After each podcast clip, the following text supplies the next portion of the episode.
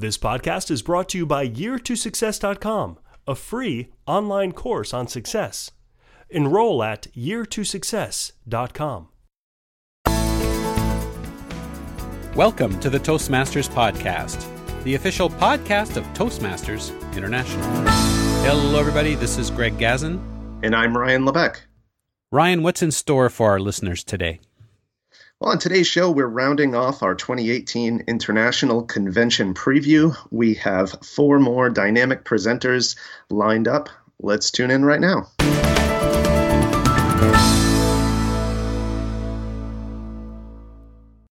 Well, our next guest is going to pull out her frequent flyer card so we can stamp it. I think this is her third appearance on the Toastmasters podcast. She served as the international president of 2010 to 2011. She is, of course, Pat Johnson, and she's the owner of Pat Johnson & Associates, where she coaches leaders to help them find their greatest version of their authentic selves. Pat is presenting an educational session on Wednesday, August 22nd at the International Convention in Chicago.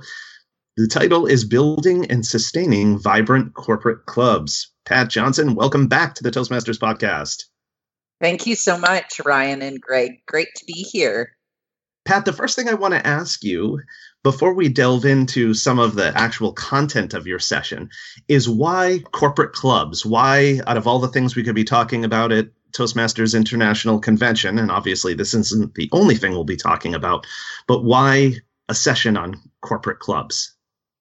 First of all, my background is working in the corporate world before I went out on my own, and I ran learning and development departments as well as professional development elements in the corporate world. And I became very aware as we were building clubs, and I watched so many corporate clubs fail around the world. We really needed to take a look at this. So I started looking at it from the corporate perspective rather than the Toastmasters perspective, and identified what I thought something that I could contribute to that. So I've been talking about this since I was president, actually. Talked about it during that year and then gave it a rest because we were involved with Pathways. And now the last couple of years have been reviving it and talking to world headquarters about it, et cetera. So it's still a huge need. I think I have some answers, definitely not all of them, but some things for people to contemplate. I think it's obvious you do have the answers since you're going to be the featured speaker, but for the benefit of those who might be new to Toastmasters, how would you be defining corporate clubs? Well, a corporate program, as I call it, is when it is hosted by a corporation. It is a closed club specifically for the employees in-house. Often the corporation will provide the meeting space, and they may also provide the tuition fees and or the time off work to attend. So it really is an in-house program offered as a benefit to their employees. But of course, it's still a Toastmasters club. It is run around the Toastmasters curriculum, yes. I actually do not use the word club in the corporate environment because it has different connotations. And so I call it a program. So that fits in with the corporate environment and the other learning programs that they would have in that environment. That's very interesting. Pat, you mentioned the turnover in corporate clubs. Why is it that corporate clubs tend to be subject to higher rates of turnover than we might find otherwise in the Toastmasters world?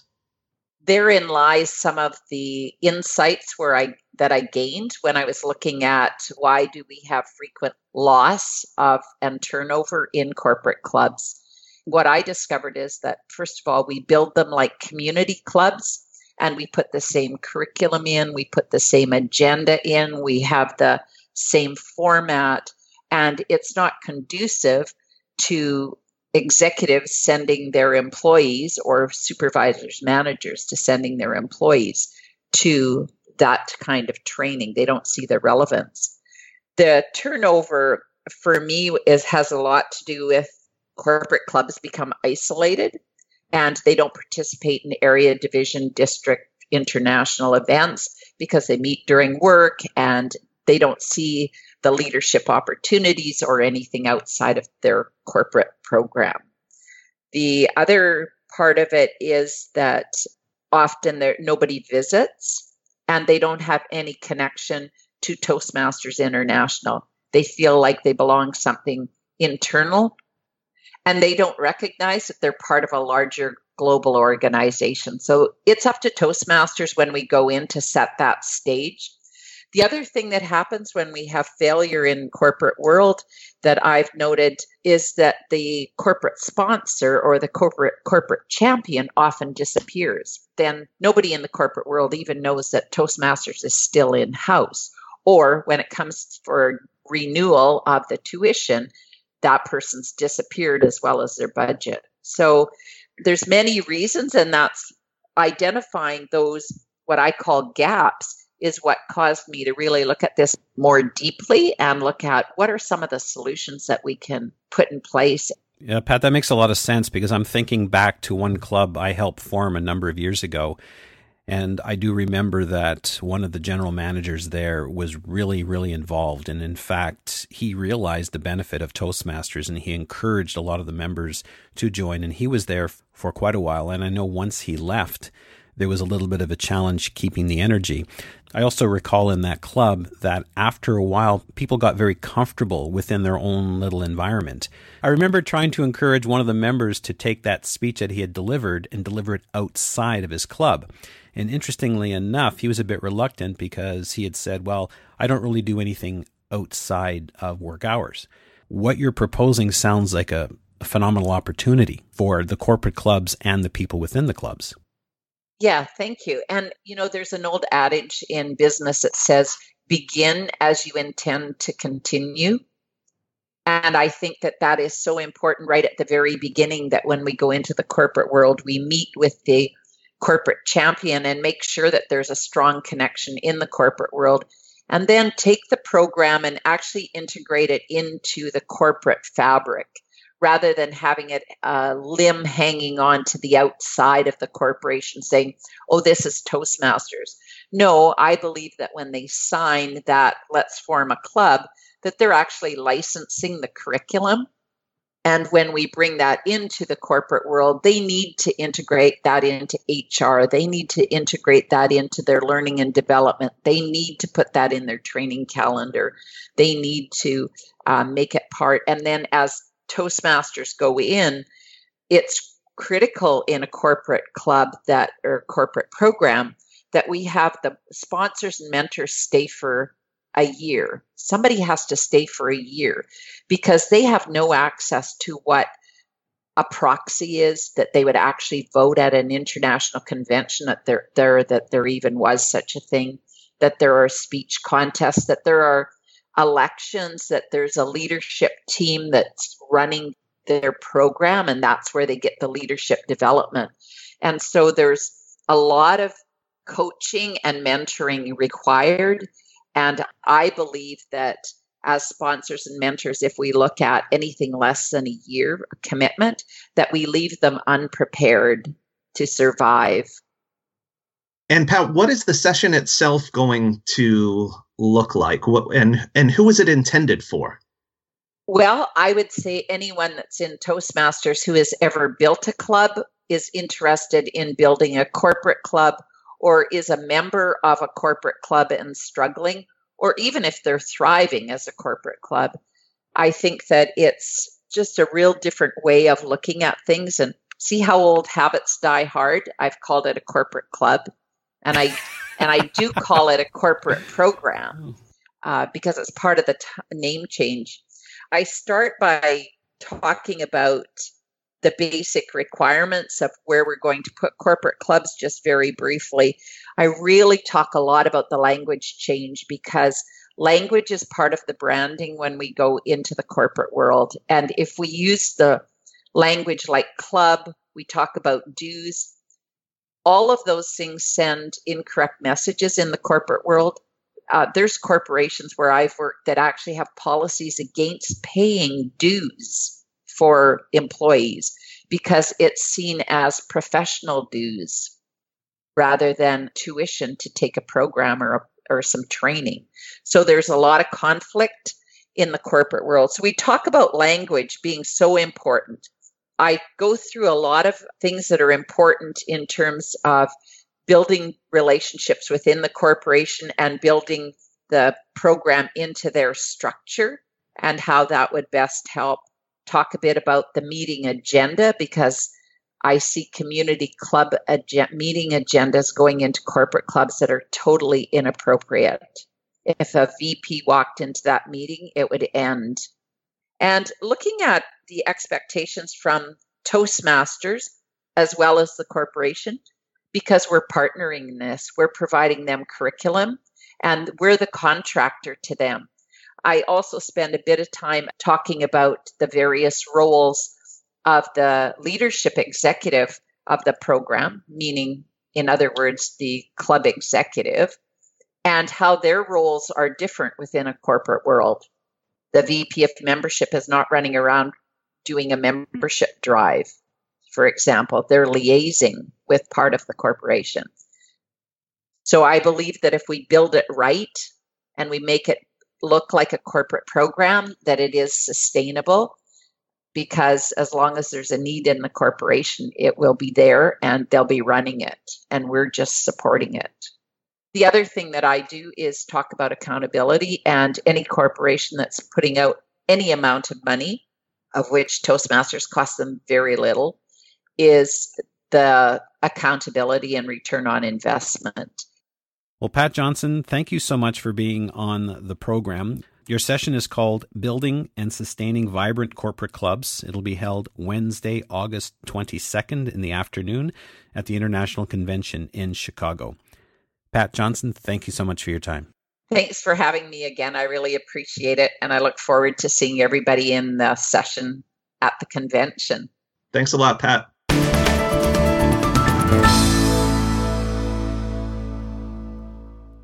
Our next guest is Mohammed Murad. He is a past international president for Toastmasters International and an entrepreneur, and he is going to be presenting an educational session on Friday, August 24th, entitled Is Leadership for Me? Welcome, Mohammed Murad. Thank you for having me. Well, Mohammed, to start off, I know you are someone who knows a thing or two about leadership, but I'm curious to know who the intended audience is for your session. Is someone who's already in a leadership role and committed to leadership, is that someone who will still benefit from your session, or are you primarily directing it towards people who are skeptical about their own ability to lead? Well, it covers practically everyone, because at each and every stage of leadership, whether you're a beginner or a seasoned leader, this question comes up over and over again. And within the session, we will be facilitating people to self-explore and for them to be able to see leadership from their perspective. It pretty much covers everyone who's interested in leadership. And is it a primarily philosophical approach, or is your session going to get practical brass tacks? Here are some things to do to improve your leadership. Oh, it's very interactive. So there'll be a lot of people thinking, a lot of people doing things that would get them into the mood of taking up leadership. If I was to look at it from a philosophical and a practical perspective, I would say there is both. Both of them involved within the session, where we start off with the philosophy and then we go into the brick and mortar of leadership and what does it mean to people. A lot of ink has been spilled and a lot of words have been spoken over the years about leadership. What is it that you have to bring to the table, to the discussion, that you think is unique? I promote that everyone needs to understand leadership within their own perspective, rather than looking at the spilled ink, no pun intended, from others and try to find their leadership and themselves from others' perspective. So I always say that it's good that you look at different perspectives on the outside, but it's always the best that you look into what does it mean to you in order to become successful. It's getting knowledge from the outside and being able to self-reflect and then be able to come to conclusions on your own, because that's the only way that leadership would work for anyone, because it's, as I call it, it is bio-individual. So it has a lot of biology built into your perspective of leadership and how you implement leadership. Interesting. One question that I love to ask, Mohammed, is for the presenter to share a tidbit, a gem, maybe even a story, something that's practical that people listening, even if they don't attend the convention and hear your entire presentation, what's one little secret or tip for leadership that you can share with us that we can put into practice today? What I would like to share is for everyone to be able to ask themselves this question day in and day out, because leadership is a daily task. It's not something that has to happen on the bigger perspective, and you wait for leadership to happen, and there is something that you need to go through in order for leadership to be positive. It's a day-to-day perspective on how you approach things. So if everyone looks at it from this perspective, they are going to be in a much better position leading their own lives, first of all, and being able to help others also lead their lives and showing them the way of how they could implement leadership in their own lives. Right. So there are leadership opportunities every day. And I particularly like how you said that, leading yourself first, because that's our first job as a leader, isn't it? To build our own self-management skills before we can then effectively lead others. Can you talk about that just a little bit more? Well, it's I always give this example of someone who is very selfish. So we take an example of a doctor, for instance. A doctor cannot become a good doctor helping others unless they are selfish first. They study and go into internships and go into practice before they actually go on into practicing medicine. So it's about self-leadership first. You need to learn, you need to hone yourself, you need to polish your skills in order to be able to help others. And it's the same thing for each and every endeavor in life, whether it's on a work front or a family front or even between friends. So you need to be good in order to have good going on to others. Fantastic. Mohammed, it's clear that there's a deep well of experience and wisdom that you bring with you and that you'll be bringing to Chicago, Illinois, to share with all of the attendees there. I want to thank you for taking a few minutes to tell us a little bit about your session and wish you best of success at the conference and in all of your future Toastmasters and non-Toastmasters related endeavors. So thank you so much. Well, thank you for having me, and I look forward to seeing all of the attendees in the conference. And if you're not there, please go into the streaming and look at the sessions. I'm sure you're going to enjoy them. Fantastic. Thanks so much, Mohammed. Thank you.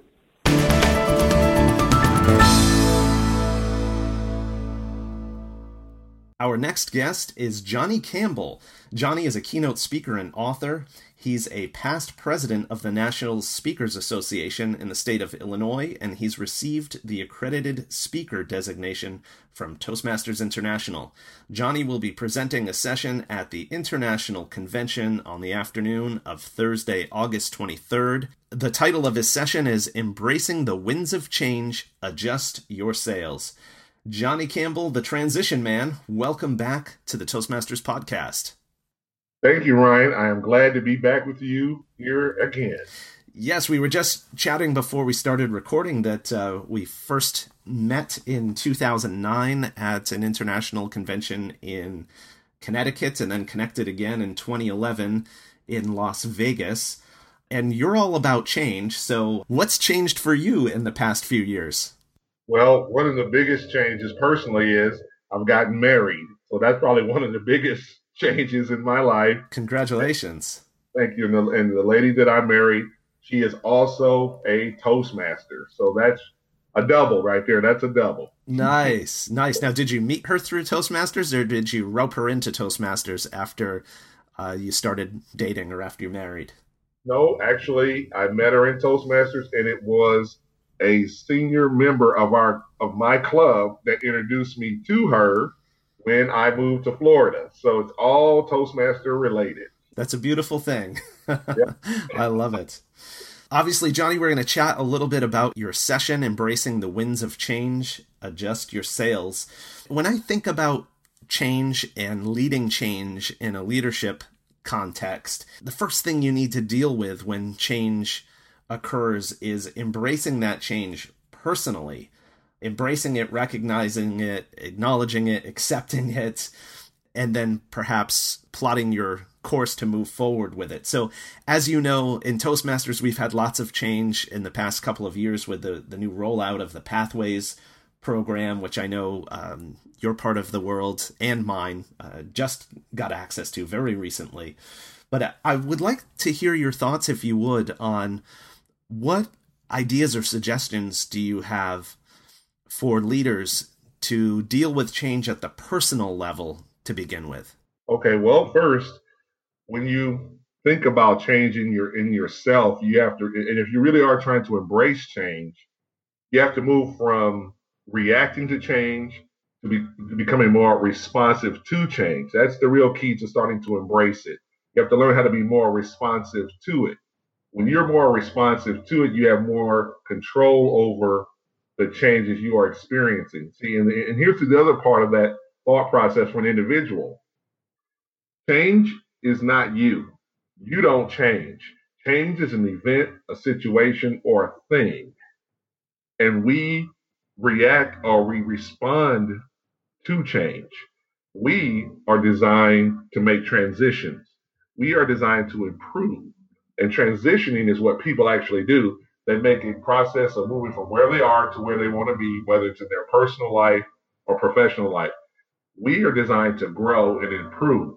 The changes around us are really just events, situations, and things. And when a person starts to look at change as an event, situation, or thing that they have some level of control over, which is how they respond, that starts to take them down a path of dealing with it more effectively.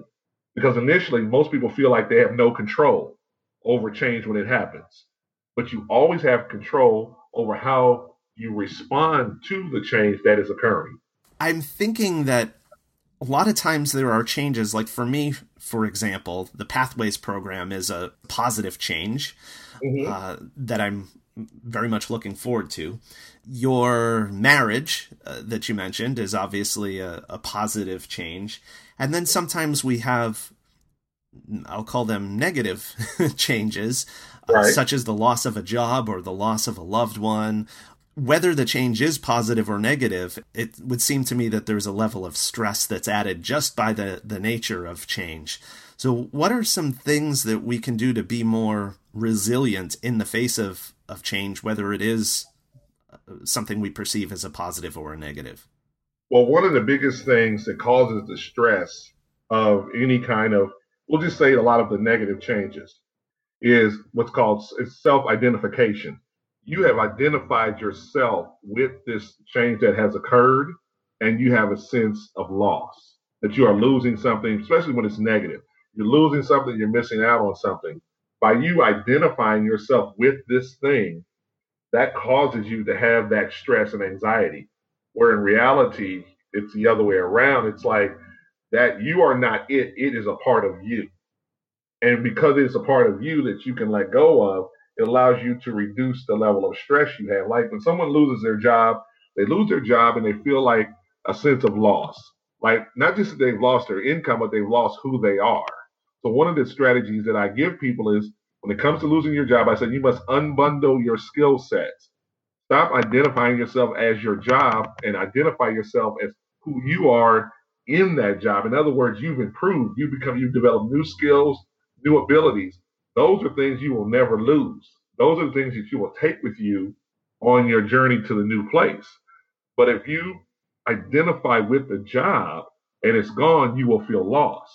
But if you identify with yourself and what you've learned and what you've become, then you can respond to that loss in a more effective way.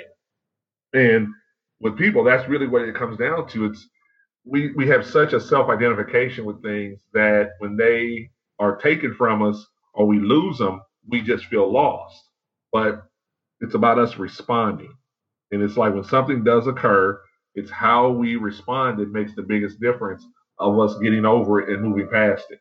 Can you give us some insight into what your actual session is going to be like? I know, for example, in the description, it says it's going to be an interactive session. So what are attendees going to experience and see and feel when they're in the room with you on August 23rd?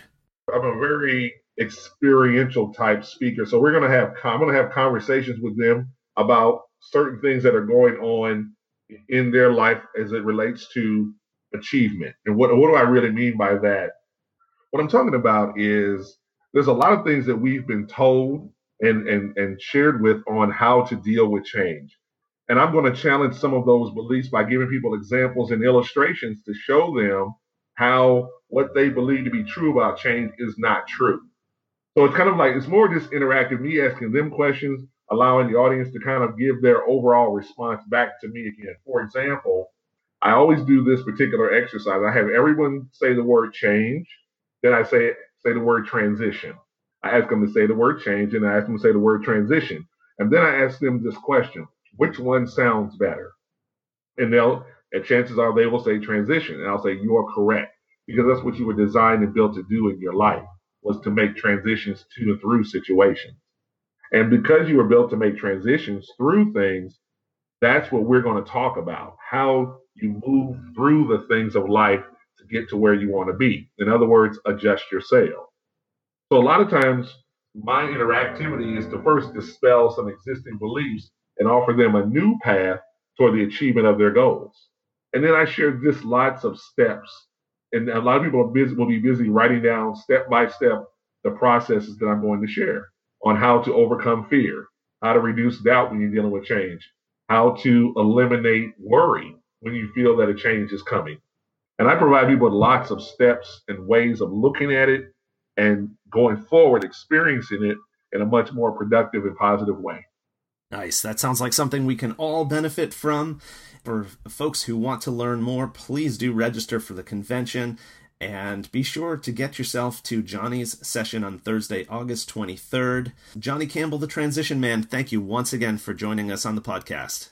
Thank you so much for having me, and I look forward to seeing everyone at the session. I'm from Chicago, so I'm expecting all my Chicago friends and family to be there as I share this message on how to adjust your sail when you're embracing the winds of change.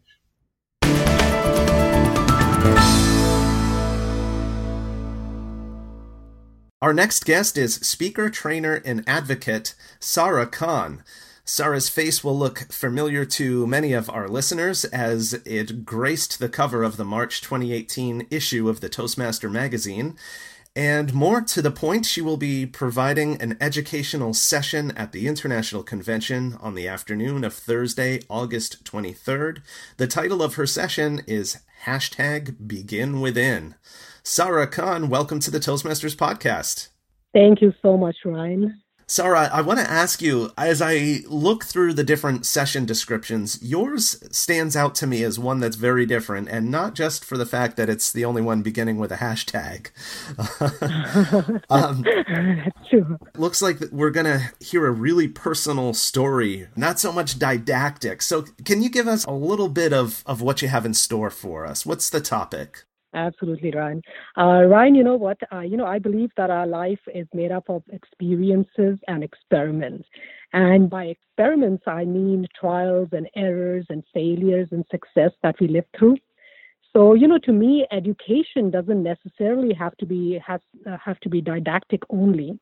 It can also come from lessons and wisdom derived from those experiences and experiments.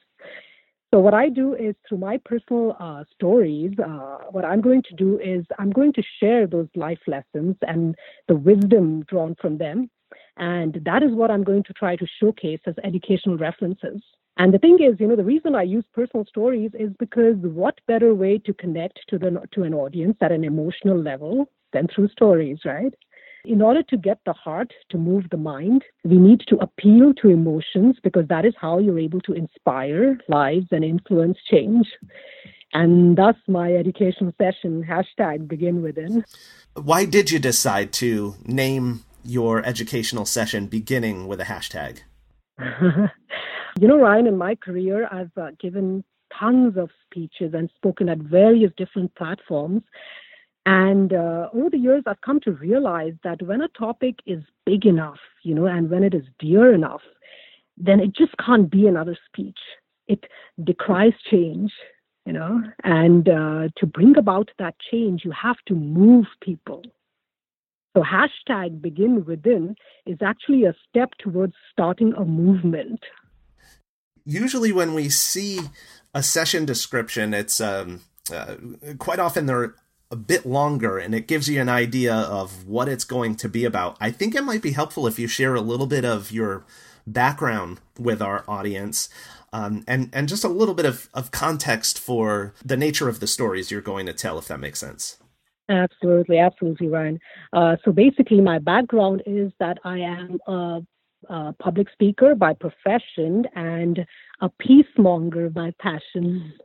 And so, you know, what I do as a peacemonger is that I passionately and rigorously promote peace by building bridges between communities in order to create social harmony through cultivating empathy. So what I'm going to talk about is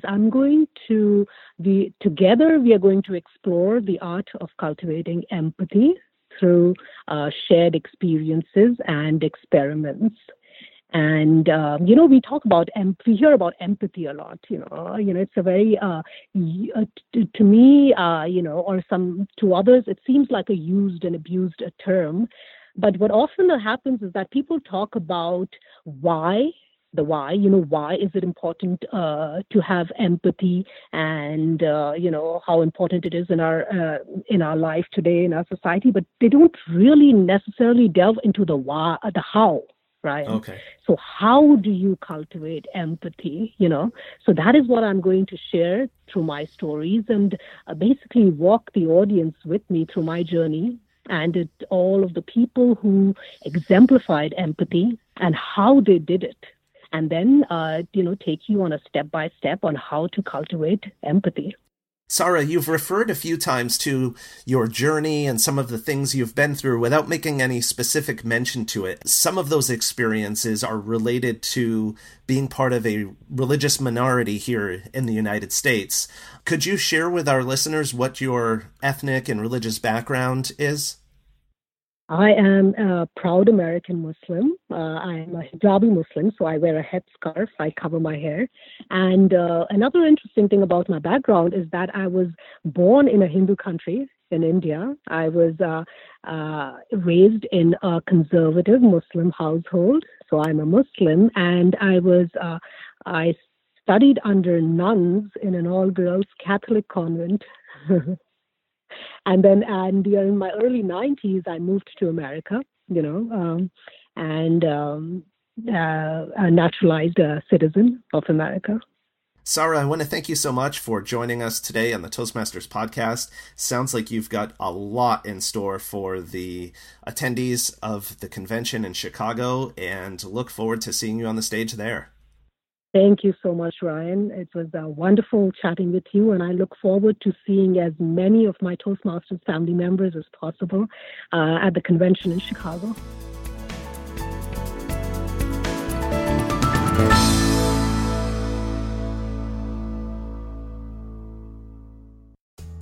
Hi, this is Bo Bennett, host of the Toastmasters podcast. Back in 2004, I wrote the book Year to Success, the most complete and practical book on success ever written. Thanks to today's technology, I've turned the book into an online course. Here's the best part. The course is 100% free. Enroll at YearToSuccess.com and work on one personal development idea each day for the next 8 months or so. That address is YearToSuccess.com. See you there.